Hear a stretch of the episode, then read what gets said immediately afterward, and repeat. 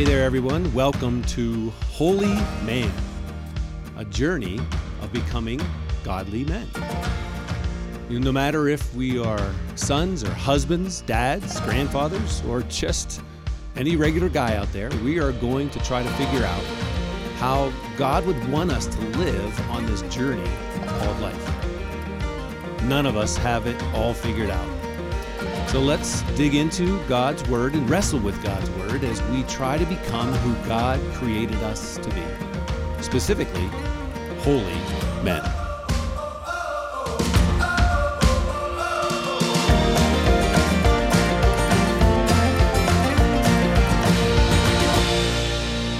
Hey there, guys. Paul here with another week on the Holy Man podcast, and uh, I'm excited about today. Uh, good, good topic that we're going to be talking about today. Um, we're in episode 37. Last week, we looked at the character Elijah. He's one of the big kahunas in the Old Testament. At least we hear more about him in the later part of the Bible, in the New Testament. His name comes up several times uh, with Abraham, Moses, and Elijah, and uh, he was considered to be the big kahuna of the prophets, even though he never really wrote his own book like uh, Isaiah and Jeremiah and many of the others. But uh, Elijah was a great character, and hopefully, you guys got a lot out of that discussion in your life groups. Uh, this week, we're going to look at, right at the end of last week, we looked at Elijah handing off the ministry that God had him working on. He started handing it off to the one who would follow him, and that was Elisha. Just to warn you, I'm probably going to get their names mixed up a little bit here today because they're just so close.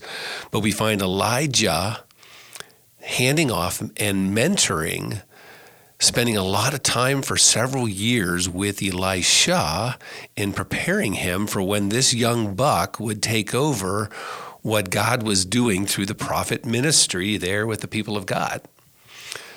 And so, uh, it, you know, if you, again, First Kings, Second Kings, if you haven't spent much time with those two books and gotten to see some of these amazing stories of these two holy men of God, uh, you got to check them out. There, I mean, we can't touch on all of them in the podcast, but they're just some great things that God does with these two men. Uh, for instance, where you know, the story we're going to be looking at today with Elisha is just a cool story. For me, it's just it is it's eye opening, and I say that tongue in cheek because of what happens in the story of what Elisha is able to see, what he allows his his assistant to be able to see, and it's just a cool story. So we, we're going to find ourselves in 2 Kings chapter 6 and it's a story where uh, the king of Aram was at war with Israel. That's what we find as we start in verse 8. And he would confer with his officers and say, We will mobilize our forces at such and such a place. So Israel's at war with this other nation, and the other nation's trying to get an upper hand on Israel. So what happens? What's what's Elisha doing? To cause problems. Well, but immediately in verse 9 it says, But immediately Elisha, the man of God, would warn the king of Israel, Do not go near that place, for the Arameans are planning to mobilize their troops there. So the king of Israel would send word to the place indicated by the man of God. And time and again, Elisha warned the king so that he would be on the alert there. So you see what's happening. Elisha, God is allowing Elisha to know what's going on with the king of the opposing nation. And he's telling his king, this is what's going on. And then they're able to go against the plans of the Arameans. So, verse 11 the king of Aram was very upset over this. He called his officers together and demanded, Which one of you is the traitor who has been informing the king of Israel of my plans? It's not us, the my lord, the king, the guy said. One of the officers replied, Elisha, the prophet in Israel, tells the king of Israel every word or even the words you speak in the privacy of your bedroom. So you hear what's going on here. These these guys are aware of this that Elisha is so in tune with what God is allowing him to hear and he's hearing every single word that is spoken in secret. Elisha knows and he's able to relay the words to his king. So he's able to see the world from a God ordained perspective. So, jumping back into the story, verse 13. Go and find out where Elisha is, the king commanded, so I can send troops to seize him. And the report came back Elisha is at Dothan. So one night the king of Aram sent a great army with many chariots and horses surround to surround the city. Now you think about this. Elisha would have known that they were coming because he's able to see, he's able to hear everything that the king and the king couldn't have gotten the army to go unless yeah, you see what's going on. Elisha knew. But he doesn't do anything about it this time. Why not? Let's see. When the servant of the man of God so Elisha's servant, when when he got up early the next morning, it says, and went outside, there were troops, horses, and chariots everywhere. Oh, sir, what will we do now? The young man cried to Elisha. So, excuse me. So, Elisha's servant is nervous. He sees the huge army in front of them, and they know we're up a creek and it's not a good creek. You know, he's worried because he knows they're about ready to get whooped up on. How does Elisha respond to this? I mean, again, Elisha knew they were coming. He would have because God continued to tell them. What does how does Elisha see? Well, he sees it from a different perspective. He sees it from God's perspective. And for a man of God, for someone who is deeply in tune with God, he sees what's going on in the world from God's perspective, and he's able to deal with it from God's point of view. He knows what God's able to do. He knows what God, in the big picture, in the eternal picture, is able to do and willing to do. So, how's Elijah feeling about this? Well, let's see. Verse 16 Don't be afraid, he says for there are more on our side than on theirs. What does that mean? Get what he said again. For there are more on our side than on theirs. So the, the servant, he could see this huge army in front of him. And Elisha is saying, Don't worry. We have a bigger army. Where's this bigger army?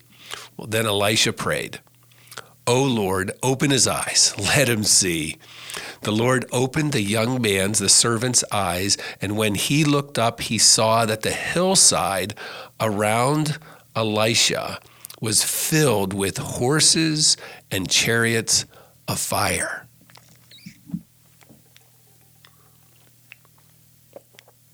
You see it.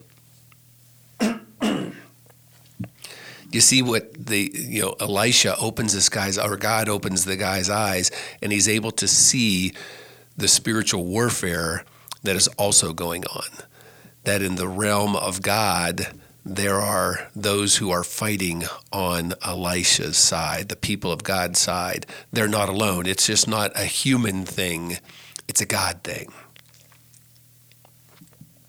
as the Aramean army advanced toward him, Elisha prayed, O Lord, please make them blind. so the Lord struck them with blindness as Elisha asked. So God is just moving mightily with the army that he has at his disposal. And he takes his army and he blinds the army, the Aramean army. I'm going to summarize. I'm not going to read the rest of the story. I just want to tell you really quickly what happens. So Elisha goes out amongst all these blinded army now, and he leads the army about 10 miles up the road to the capital city of Samaria. So this is where the king of Israel where he resides.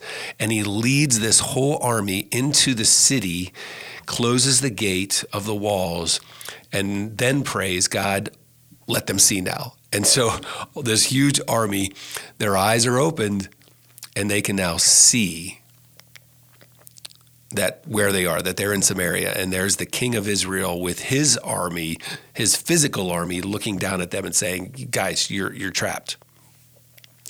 So the king asks Elisha, "Then should I kill them all?" I mean, he could have. You, you think about what that would have done for the people of Israel. It would have been a great victory, just killing them all instantly, wiping out that army. But let's face it, eventually the army, Arameans are going to want to get revenge. Eventually they're going to raise up another army and they're going to start fighting back again. That's what could have happened. but Elisha sees God's bigger picture. You know, God, with his army of fire, fiery chariots and soldiers, he can protect Israel anytime he wants to and in any way he wants to. And Elisha knows that. He can see the bigger picture of what God can do, what God will do if his people just follow him. And so, what does he suggest that they do? He says, No, don't kill them, feed them, love your enemy. And so, even though the king was hesitant, the king probably wanted to kill them all. He threw a banquet instead. And they had a huge banquet, a huge feast, and all the soldiers ate and ate well. And then they were released. And then the Arameans were so blessed by these actions that they then said, okay, we're going to live in peace with you. If this is how you're going to treat us, we're going to live at peace in peace with you. And so they did. They were at peace for years because of the actions, because they, the enemies were loved. You see, Elisha could, he could walk through life seeing life, seeing all that's in front of us from a godly perspective, from an eternal perspective, from a heaven on earth perspective. He had less fear, less anxiety, he had more joy, more love for others, yes, even his enemies, more walking in the ways of God, even when that way seemed a little bit crazy. He was able to live life from a godly perspective. And you see the difference of that, of how it plays out in his emotions and his and how he lived his life. How did he get to that point? Well, you get to, you to think back to last week, right, as we ended last week, and we were talking about Elijah, and and again, after he threw his cloak on Elisha and said, "You're going to be my new apprentice. You're going to be the guy that takes over for me." For the next several years, they spent time together, and during that time together, they spent a lot of time talking about God, a lot of time with Elijah wrestling with Elisha and just getting to know God on a deeper level, reading into the God's word that the people of God had, spending time doing God's work. Elisha would have seen Elijah doing some amazing things. And he, he began to have this amazing faith in God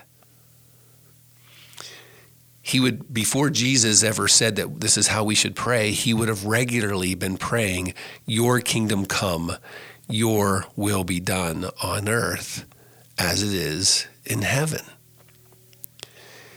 He would have been saying, Change me, God. Help me to see life from your perspective. Help me to live life from your perspective. You see, the more that we can know God's heart, the more we're able to learn to put our faith in God. And the more we'll begin to live each moment with a perspective of that the, in the way that God would want us to live how he'd want us to love, how he'd want us to care about others, how you know how we look at things that might be a little scary for others, we might have less fear, less anxiety because of the God perspective that we have. It's putting on heavenly glasses to see things from an eternal perspective, from a perspective that knows God is in charge. God is for us. God is with us. God loves us. And God is all powerful. Those are the glasses that Elisha had on, and he was able to live and lead his people out of that perspective. You know, yesterday after church, uh, I was sitting with uh, one of our young men. He has a, he's a dad of uh, several kids, has a great wife and uh, I was sitting with him, and he's just saying, you know, some some days I struggle. Many days I struggle. He says we, we're, our, our marriage, we just we we have ups and downs, and you know, being a good dad. He was just telling me some of the things that he just wants to do better. He wants to be more of a godly man, and so I started asking him some simple questions. I said, "Well, tell me about you know, how much time you spend in the Bible? He goes, well, which was not a lot. He says, I've really started getting onto the, the YouVersion app, which is great. And so he's getting his verse of the day. And I said, well, what do you do with that? And he goes, what do you mean? He says, well, and he told me that he's been doing some journaling lately and putting some things in there like what he's thankful for from God and stuff. And I said, Well, that's great. He says, But the problem is, it seemed to be the same stuff, repetitive. I said, Well, that's good. It just helps you to see that God is faithful, He's repetitive. But I said, well, to go deeper, why don't you? Something very simple from my point of view. I, I said, why don't you just take that verse of the day that you're getting on your YouVersion app and take what you read in there and what you're learning in there and journal with God about that. Talk to God, ask him questions, and pray about it. And he's, he, his eyes lit up said, That's a great idea. I'm like, Well, okay. You know, it's taking these little things that God has given to us, like the Bible, and wrestling with it studying it, learning it, praying over it, having great conversations with other people about it so that God can write it on our hearts, so that we can live more and more and more and more and more from God's perspective. And it's life changing. It's so simple, but yet so profound. That's what Elisha did. He spent a lot of time talking about God, thinking about God, loving God. What about for you?